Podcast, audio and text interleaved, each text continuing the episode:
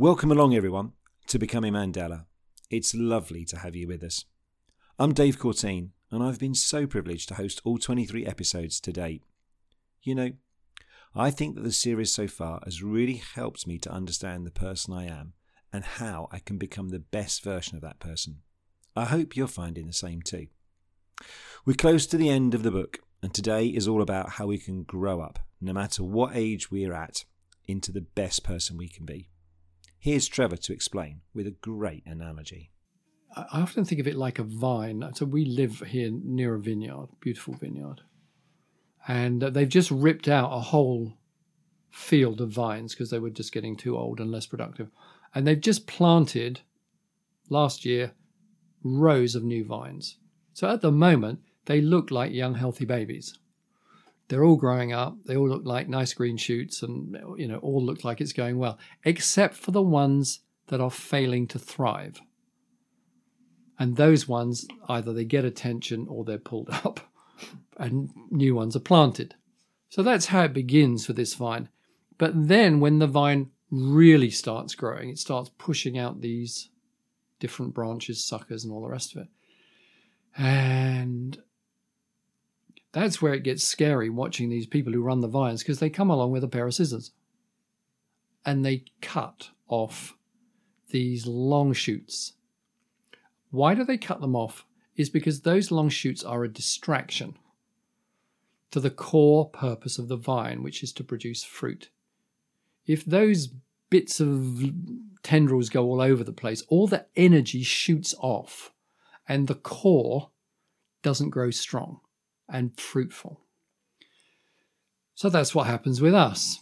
Is those parts of us that are neglected or wounded or lacking or needy, we start building behaviors and attitudes and ways of being in the world that start sending out shoots. So, a kid in the classroom starts behaving badly. Kid in the classroom goes very quiet, goes very introverted, doesn't get involved.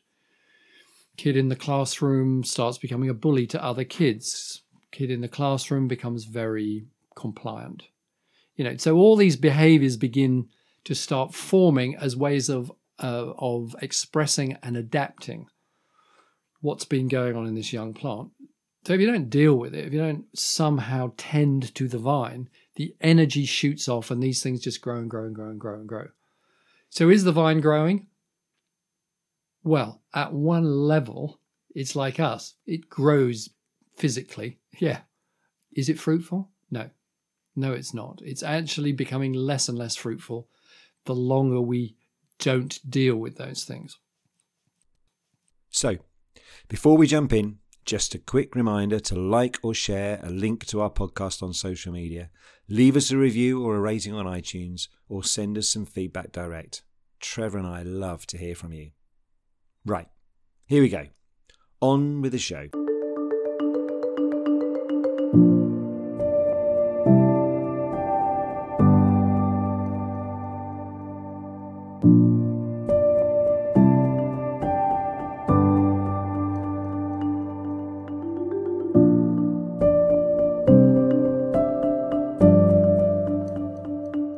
Hey everyone, welcome back to the next episode of Becoming Mandela. Trevor and I are here and we're delighted that you've joined us. We're kind of at the stage now on this podcast series where we're rounding up all the different character traits that we've looked at and learning how we can apply them in this desire to become the best version of ourselves. Today's episode is entitled Growing Up. And I suppose my first question to you, Trevor, would be well, kind of what's at the heart of this episode? Because to a certain extent we all just have to grow up don't we? That's that's part of uh, that's part of life. So what's what's growing up in the context of this episode of becoming mandela? Well a phrase that i use is we all grow older but we don't necessarily grow elder which is what the book is about. So yes we grow up uh, physically because that's what the body does. If it's fed and watered and looked after, it grows up, it accumulates age, it has an aging process. So, yeah, that happens. Um, but that's only one dimension of growing up. And we make a, a very false assumption if we assume because we are growing up physically that we are growing up in other areas of who we are as human beings. Because we're not just physical, we're emotional, we're mental, we're volitional, we're spiritual. We are all of these aspects. So, are all of those areas growing? Because that doesn't happen automatically. It happens because of a process that we call growing up, that doing, or as psychologists often say, doing the work yeah. of growing up. So, do you think that the way we kind of develop and evolve, the growing up, if you like, that we do as adults, is influenced by the experiences that we have when we're when we're younger, when we're children? Oh, hugely, hugely. If you run the camera back to when any of us are tiny tots, so this child is born into the world and, of course, is absorbing all the time. And there's some fundamental questions to be answered. Is um, am I safe? Is this safe? Because if they're not safe, you can see in the child's body that they are panicking and traumatic if they don't feel safe. Um, and safe, um, it, it, it could be that I'm not swaddled with a blanket or something. But am I safe? Um, am I loved? Am I getting sensory feedback that the the people around me want me to be here, that they put a value on me, they like me. So that whole issue of the adult smiling at the child, um, the looking, the gazing are all fundamental. And as those uh, things are happening around this baby, the baby is forming a view of itself. I am loved and I'm safe.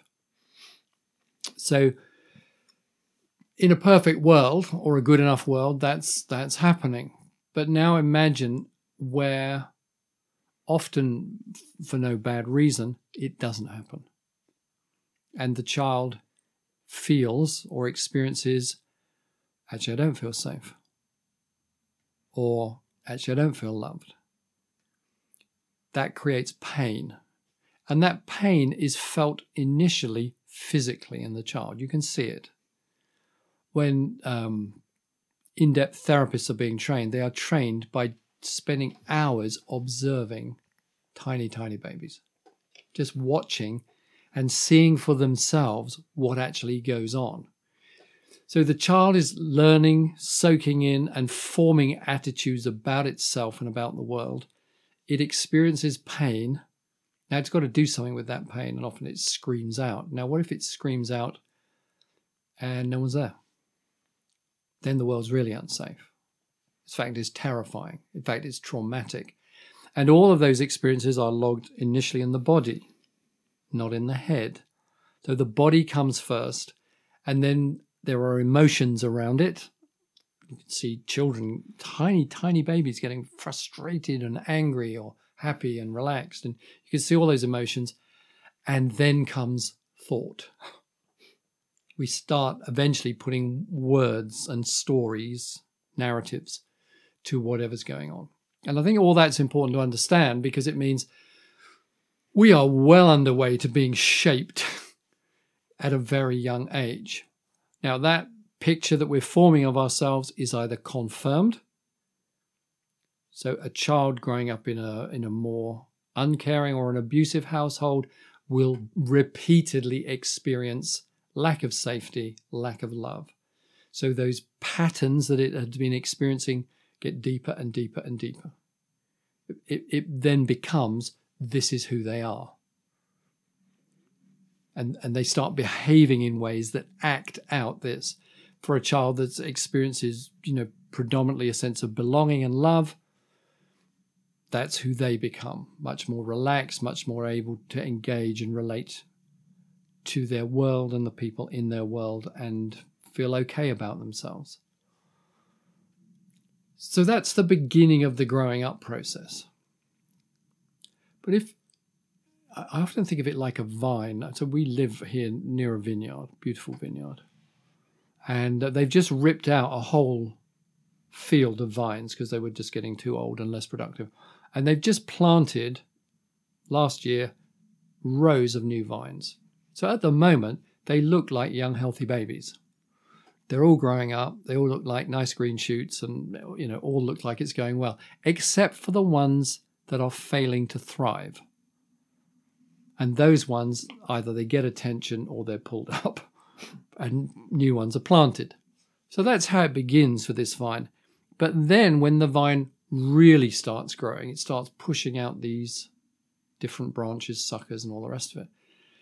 And that's where it gets scary watching these people who run the vines because they come along with a pair of scissors and they cut off these long shoots. Why do they cut them off? Is because those long shoots are a distraction to the core purpose of the vine, which is to produce fruit. If those bits of tendrils go all over the place, all the energy shoots off, and the core doesn't grow strong and fruitful. So that's what happens with us. Is those parts of us that are neglected or wounded or lacking or needy, we start building behaviors and attitudes and ways of being in the world that start sending out shoots. So, a kid in the classroom starts behaving badly. Kid in the classroom goes very quiet, goes very introverted, doesn't get involved. Kid in the classroom starts becoming a bully to other kids. Kid in the classroom becomes very compliant. You know, so all these behaviors begin to start forming as ways of uh, of expressing and adapting what's been going on in this young plant. So if you don't deal with it, if you don't somehow tend to the vine, the energy shoots off and these things just grow and grow and grow and grow and grow. So is the vine growing? Well, at one level, it's like us. It grows physically. Yeah. Is it fruitful? No. No, it's not. It's actually becoming less and less fruitful the longer we don't deal with those things. So as we grow up, and as we f- form some basic ways of relating to ourselves and the world, if you don't deal with it, it gets more and more life, more and more energy, and develops more and more behaviors. And then we start f- forming our adult behaviors on those, and then it becomes our character, and this is who we are. And well, Dave's always like that. He's always been like that. You know, that's where we end up. So that is my kind of 101 lesson in in in growing. So the underlying assumption is do we grow up physically? Yes. Do we grow up fruitfully in terms of our best potential? No, not necessarily. I love that analogy with the vineyard. I think that's that's brilliant and speaks so powerfully to us. So the thing that's occurring to me is that whilst we've been shaped by the experiences that are behind us, we can't look back and kind of undo what's happened because those experiences, whatever's happened to us in childhood, whether they be good, bad, or indifferent, they are just that. They are our experiences of childhood. They've clearly influenced who we are now. But how do we how do we therefore try and make sure that we grow up to use your phrase, that we that we go in and do the work of of weeding out or taking off the distractions and the and the parts of us that are growing in the wrong direction, so to speak? Big question. So it's probably going to start with self awareness. And self awareness comes either through disease. I'm going to just say that slowly now dis ease. I notice in myself a dis ease about certain things. so I tune into my dis ease. And so that gives me a clue. Hmm, wonder if there's a problem. I wonder if there's something here. I wonder what that's about. So we'll dig into that in a minute. so I think dis-ease is one thing, and I think the other thing is feedback from others, um, who reflect back to us what they're noticing, what they're seeing. Um, so I think we start there probably on those things. Is that that level of feedback from people? Yes. How do we seek that out? On the one level, we want to encourage feedback in a work setting. That that kind of can happen through appraisals and that sort of thing. But in our life away from work, it's not so easy to do that, is it? So how would you sort of encourage us to to get that kind of feedback from those that are around us? Yeah, and it's an interesting conundrum that one, Dave, because we say it's harder, and I agree it is. But let's say you get involved in a relationship with someone else, and it's it becomes important. You know, love is emerging or bursting forth, or um, and you say to them, actually, why don't you say to your partner, could you give me some feedback? Could you tell me patterns of behavior that you notice in me that look like they're unproductive? Now, if you say that to, is it most people, many people, they freak out. It's like, whoa, no way I'm going to go and set myself up for that one no way I'm going to go and ask because, you know, I don't know what they might say and they might hurt me. And, you know, whoa, I'm just going to stay away from that conversation. Now, sometimes it's a good reason to stay. If, if there is a history of abuse, you absolutely want to stay away from that. But here's a, I'm talking about a situation where two people seemingly seem like they love each other. Why would you not be able to go and have that conversation? And the answer is because something inside me is fragile. Something inside me is frightened of being hurt. Something inside me is frightened of someone creating some inner pain about who I am. But isn't that the problem we're talking about? Yeah. So even our very reluctance to get feedback is a good sign that there's something going on there. Right. And that I used the example I think last time of um, uh, Jane saying to me, uh, "Seems like seems like sometimes you're you, are you are always just looking for something to be angry about." And I said, two years or so ago, if she'd have said that, I'd have got very defensive. Now, what's defense about? Defense is to protect. In other words, I'd have taken that comment as a criticism. Jane thinks there's something wrong with me. Therefore, I don't feel loved by her. That hurts. When we feel pain, our first reaction is not to say, I feel pain, is to strike back in defense. So I'd have got angry, which would have proved her point perfectly. But um, see what I mean is, is actually these opportunities to notice the areas of growth are actually around you all the time you walk into a room and the conversation's going on and you notice, oh, actually, I feel a bit anxious, don't really want to get involved in that. I've sat in meetings, business meetings, maybe it's just me, but I've sat there thinking, this doesn't feel safe. And someone says, well, we're going to be ruthlessly honest in this meeting. I think we should just really like rip off the veneer and we're going to absolutely tell each other for the, the truth. And, and I'm sitting there terrified. Now, where does the terror come from? Because what I'm experiencing in that moment is not a new emotion, I'm experiencing an old emotion. Mm. So I've got a clue right there. So just walking through life and noticing where I feel tense, where I want to avoid, where I can feel myself tensing up, where I'm getting defensive, these are all just signs that something's going on inside of here that is offering me the chance to pay attention to it. So, like I said right at the beginning of this whole thing, you know, life is the classroom. To learn what it means to become an elder, this is a prime example.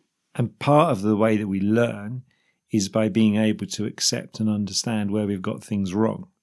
And that's actually what, yeah. you know, effectively you're saying is that you know, in a work situation, we can probably just about cope with it. But when we're outside of a work situation, it's our friends or our partners or whatever. It, it's so much more difficult to accept um, feedback about yeah. areas that we should improve. Yeah. And it's not necessarily that we've done anything wrong. It's just simply that they're touching on pain.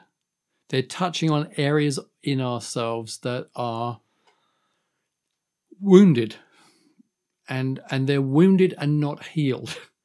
So we've put some layers of armor or protection over them.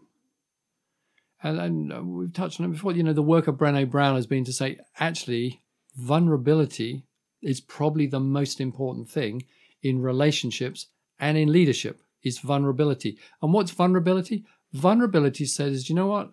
I'm a work in progress. I am a work in progress. If you touch that part of me, it hurts. And I'm I've probably got some defensive reactions that I'm I'm trying to work on them and, and make that a little bit better. But, but vulnerability is evidence of growth. There is a tenderness in vulnerability that says there's growth happening, which is different than fragility, which is keep away from me. If you touch this area of me, it's going to be too painful. Stay away. Sure. So tell us a little bit about what we can learn from, from Mandela in this situation. Yeah, let me give a couple of examples. So, if we take an area of growth, and again, I think we've touched on this before. So, as this little baby grows, it is by definition, as a tiny tot, quite narcissistic, as in it's about me. It's all hmm. about me. The world is about me. And that's quite normal. Now, we grow out of that as we begin to interact and relate to the world, we go, actually, it's not just about me, it's about me and them, and then me and us. And, uh, and we begin to develop and move from that kind of narcissism to an individualism to a much more uh, from an I to a we, tribal, ethno, the word ethno, or tribal centeredness. Um, and if we continue in our awareness, in our growth pattern, we actually realize we're not just part of a tribe or a group, that our tribal group is part of other tribes and groups. Actually, we're part of a world and an interdependent globe, which is part of an interdependent universe. So, growth path means I move from egocentric, ethnocentric or tribal centric, global centric, universal centric. That is the growth pattern that is available to us. So I give you that backing to Mandela because um, Mandela is growing up and he's part of a tribe. He's part of a group and he's part of a actual tribe hmm. within South Africa and he's part of a tribe in terms of color. Um, now, if he was stuck in that stage of his growth, he couldn't have ended apartheid. Because his view of the world would have been us and them. Because ethno or tribal centric growth level relies on having another, someone to be against. They're not us. It's us versus them. That's you know that's what war is all about. Us versus them. Um, if Mandela was stuck in an ethnocentric level of personal development, he would have looked at South Africa and he'd said, let's kill all the whites. Yeah. How do you get to a place that says, no, I'm not looking to kill all the whites? What I'm looking is to create a nation where black, colored, and white, which is how they would explain it in South Africa, are part of one nation, one interdependent, highly differentiated, but one rainbow nation. You can only think like that if your level of consciousness is global and universal centric. In other words, you have grown up inside of yourself to get over yourself, over your tribe, to all of us. That is a personal development. So Mandela, if he hadn't grown up, could not have ended apartheid. So that's one example. Another example, we know that when the young Mandela arrives in Soweto as a young but lawyer, uh, you know, he's full of arrogance, full of ego, as well as passionate around justice. It's a real mixed bag. Let's say he did not grow up he would have remained egocentric and arrogant. Now, the thing about arrogance is, you know, you can shine for a while with your giftedness, but after a while, you're going to hack people off. And people are going to not trust you because that's what happens in the end. If we feel that people are treating us badly, or using us or it's all about them. And you've seen this in business. When any team begins to see that the leader is all about them, the, the team lose trust in the leader. So if Mandela had stayed at that egocentric level of his own development, he would not have been able to build trust. He wouldn't have been able to lead people. He wouldn't have been able to lead a group. He wouldn't have been able to lead within the ANC. He wouldn't have been able to lead a nation because everyone would have instantly said, well, he's just all about himself. And you know, you only need to look at British politics right now. And, you know, what is the utter distraction? And it's all about narcissism and egocentricity. That's what it's about. That is a developmental issue. That's a growth issue unattended over many decades grows up and becomes actually very, very dangerous. So, bearing that last point in mind, particularly, how do we how do we work on our kind of emotional development? Because that's you know physical development happens yeah. without us really thinking about mm. it, but emotional development we've got to be proactively wanting to do that, haven't we, Trevor? Yeah. So how, how do we go about doing it?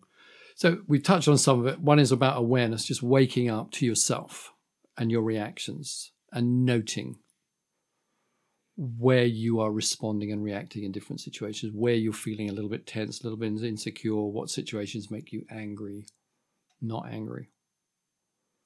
Um, so something happened recently, and this is what Jane and I were talking about anger is I I just said to her, I said, I still feel really angry about this particular situation. Uh, and she said to me very wisely, she said, probably, it's probably not about that situation at all. It's probably sitting on something in you that it's just bouncing off. I thought, yeah, it probably is. So, we'll, so that's that's feedback. So one is awareness. I was aware that I was still angry about it. Second one then is feedback. Feedback says, yeah, look, let me hold up a mirror, Trevor. This is what I'm seeing or experiencing.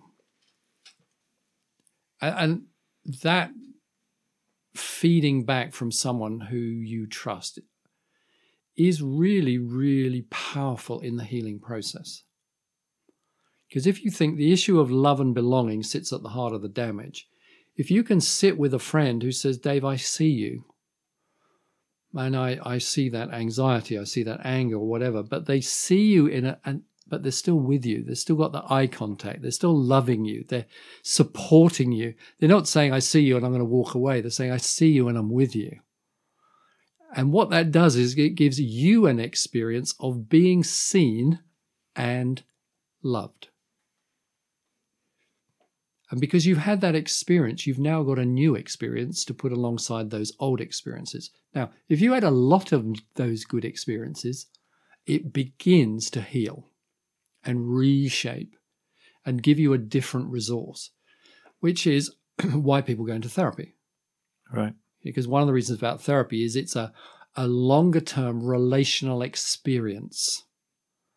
And um, you know all the work that's been done on why why therapy works or which therapies work they all come back to the same thing. They all say it's the relationship between the therapist and the client.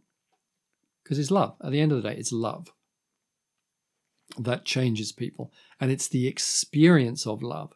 So being in a relationship with someone who can sit with you in those more difficult parts of yourself will facilitate growth, definitely. Um, just being in a loving relationship and learning how to stay in it will be a healing factor. Let me just explain the last part of that comment is fall in love with someone and and it seems like everything's wonderful. Um, and what can happen as the years go by is you begin to realize actually this other person isn't the magician that I thought they were. Actually, I now begin to see their individuality, and actually, they're very different than me. I thought they were the same. Actually, they're quite different. So, all that's normal. And when we begin to experience the differences, sometimes it creates conflict, and those conflicts increase because we don't know what to do with them, and it creates distance, and, and the relationship breaks down. But if we are able to stay with the difficulty and work out what not what is the problem in them, but what is this problem that I'm having with them telling me about me? How can I grow up? Most relationship issues are I need to grow up. Not you need to grow up. I need to grow up. It's the bit I can take responsibility for. How do I grow up here? So I think being in close relationships over long periods of time um, actually can facilitate healing. Therapy can facilitate healing. Feedback, truth telling, just being present with another person and and being able to say this is how I experience you right now and giving them an experience of kindness because what happens with a lot of this damage inside of ourselves is it hurts and we want to strike back. So we develop an unkindness but often the unkindness is not just towards the other person it's towards ourselves we become unkind to ourselves. So uh, we have to discover a kind voice. And if you said, Trevor, what's the hardest part of growing up that you've had to learn? I would say it's that. Finding a kind of voice to myself has been probably the most difficult and challenging part of the growing up process because I didn't have one. I didn't have right. it. I, you know, because of what happened, I grew up with a very critical voice, a very punishing voice. Um, you know, I, it's like being in a street fight with yourself, and yourself would lose because you'd beat yourself up. You know, it's that kind of. So, so finding a kinder voice, because a lot of people have got quite lacerating voices that they quickly jump to. Oh, I'm useless. Oh, I'm no good. I knew I was no good at that. Oh, they don't like me. Oh, I, don't match up. Oh, I don't belong here. You know, we've got those unkind voices. So finding another voice uh, a kinder voice. And there are forms of meditation that can help with that. And, you know, so the Buddhist compassionate meditation actually applies to any religion and no religion. It's just a form of meditation that allows you to begin to practice kindness towards yourself. So, I mean, I was going to go on to ask from from there that you know growing up is something and, and identifying the areas of our uh, emotional development that we need to work on is something we we actually need others to help us as well mm. as being able to do it on our own. And I guess the question that that came out as I was listening to your to your last answer really is so for those of us that aren't in that kind of close relationship where we can mm. ask our partners those questions how do we find the right space and the way to actually facilitate our our growing up? Because mm. there's a different dynamic in the, in there. Yes, I think I want to just question the relationships that we do have and ask ourselves why is it that we don't have those conversations because if the reasons why we don't have those conversations is it's unsafe to have those conversations, this comes back to when we talked about waking up and levels of consciousness is we're not going to change because we're going to keep on operating at the same level. Um, so our self protection and our self defensiveness keep us not having those conversations. So, how do you start having a conversation? Well, you start. How do you begin to make yourself a little bit more vulnerable? That's the question. How do you develop vulnerability a little bit more and a little bit more? And, you know, get one of Brene Brown's books on vulnerability or something. But how do you just take a little step of vulnerability? Um, because if you take a little step, and of course it will feel anxious because you know you're is this safe? And the other person responds okay then you've made it a little bit safer yeah. for them to now be a bit vulnerable with you and you've made it a bit more safe for you to be a bit more vulnerable with them so we grow vulnerability Now, if you are doing that, then you're growing up. That's what's happening. You are growing up because you are addressing those deeply protected areas that we've protected from being hurt and protected from growing up. You're now kind of letting the sunlight in and and opening that up a little bit. So I would just say have a look at the relationships that you do have and where could I begin to just take a little bit of, a step? You know, how did how did you feel about that situation? Well, actually, I I felt a little bit unsettled. I felt a little bit anxious. Felt a little bit wobbly, and kind of wondering why that is. And the other person might say, "Yeah, I felt a bit wobbly as well." I said, "Well, it's interesting. I wonder what that's about. Get curious." Now, if you open up a bit and they don't open up, then uh, you know it's thinking about well how do you then and this is kind of bravery next step say to them that felt a little bit awkward i felt like i kind of took some of my clothes off there and it felt like you were uncomfortable with that so address the lack of mutual self-disclosure because they might not be aware of their own defensiveness sure so you're giving them an opportunity to grow.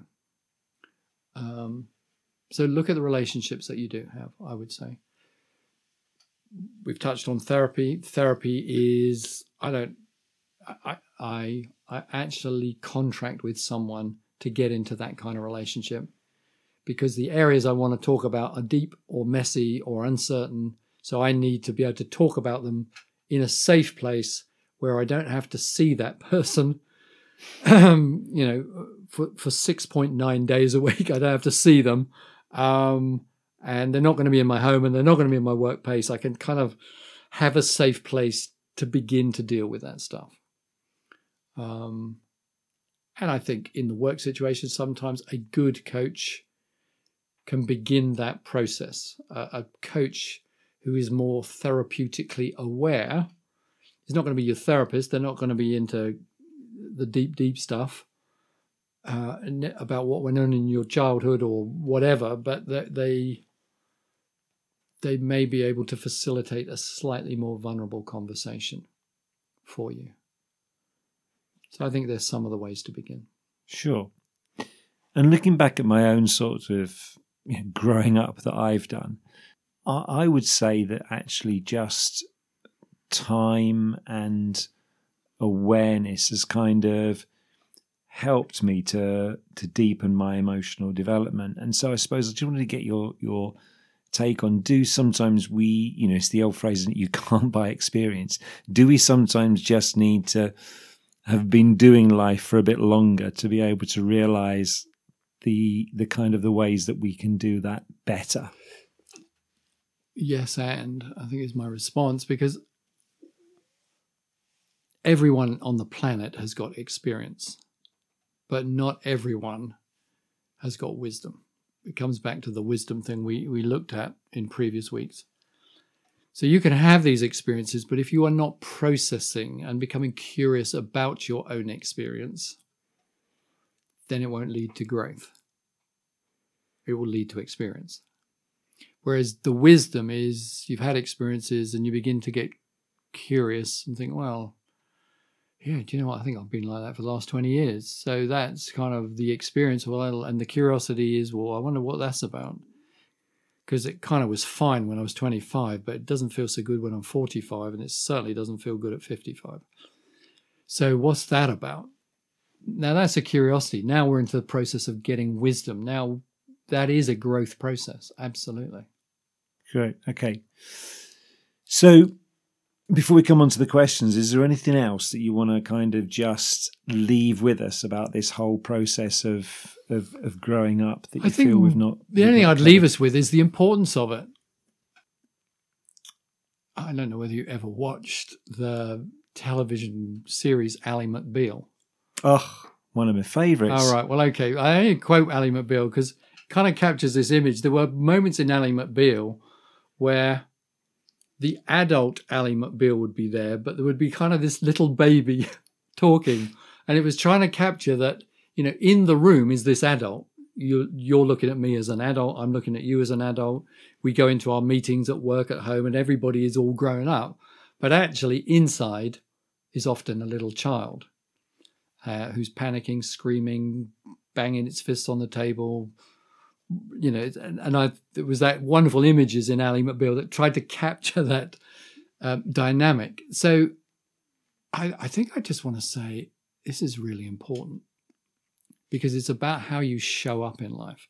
And when someone shows up in an adult body who hasn't grown up, uh, we can we spot it, we notice it, uh, and we often we call it immaturity or something. We we find words mm. to say, "Oh, they're a bit immature in that area," or some response.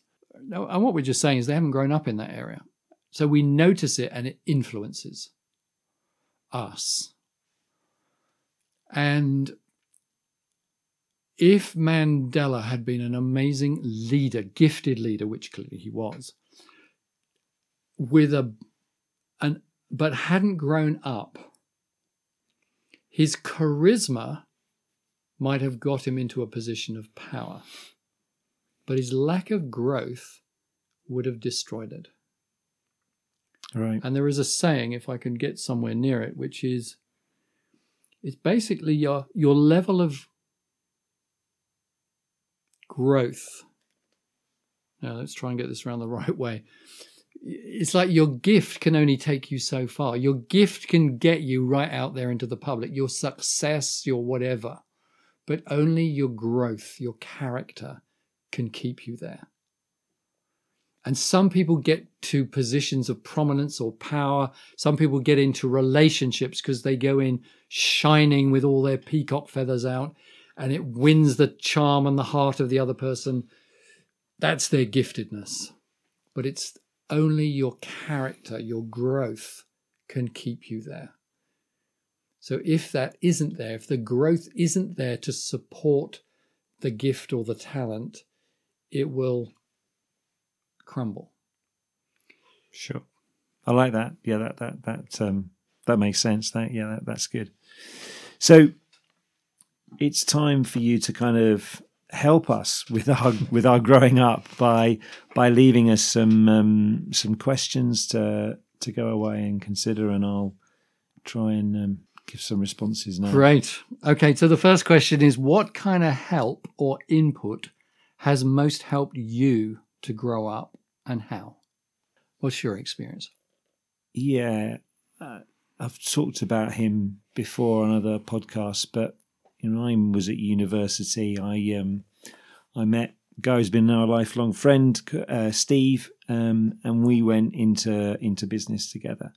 And I think actually the level of trust and the bond that we have that was formed at university, but has come through the fact that we've gone through running this business together, has helped me grow up with very different characters.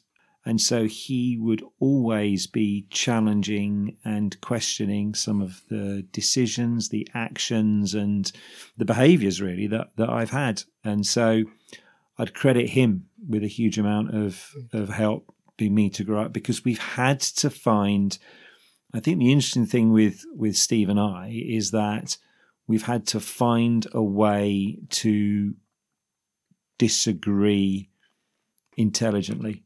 So we're going to see things different.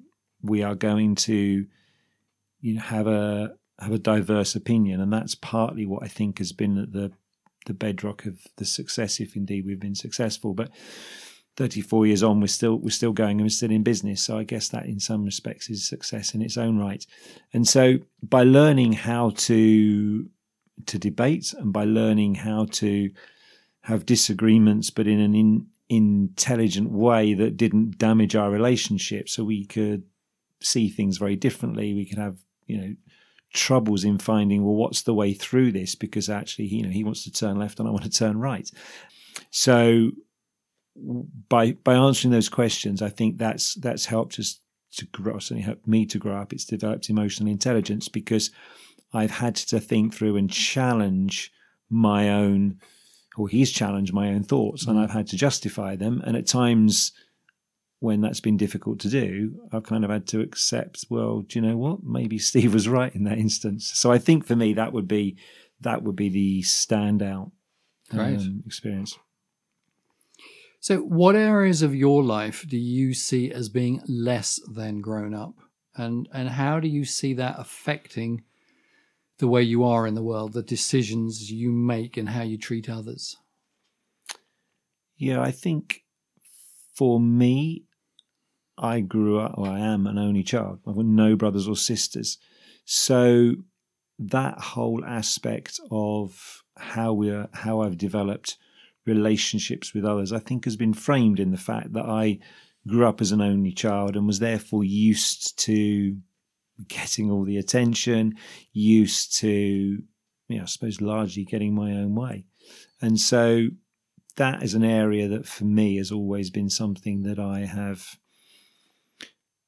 battled with is I hmm. suppose mm. would be the best phrase is, you know, this desire to be the center of attention and and you know you were talking about peacock feathers earlier, and I probably have been guilty at times of showing mine in certain situations where I felt that I wasn't um, getting enough attention. So, so for me, I think formed perhaps partly through that that experience mm. of growing up as an only child. That that would be the area that's needed me to grow up more yeah, than I have you. done.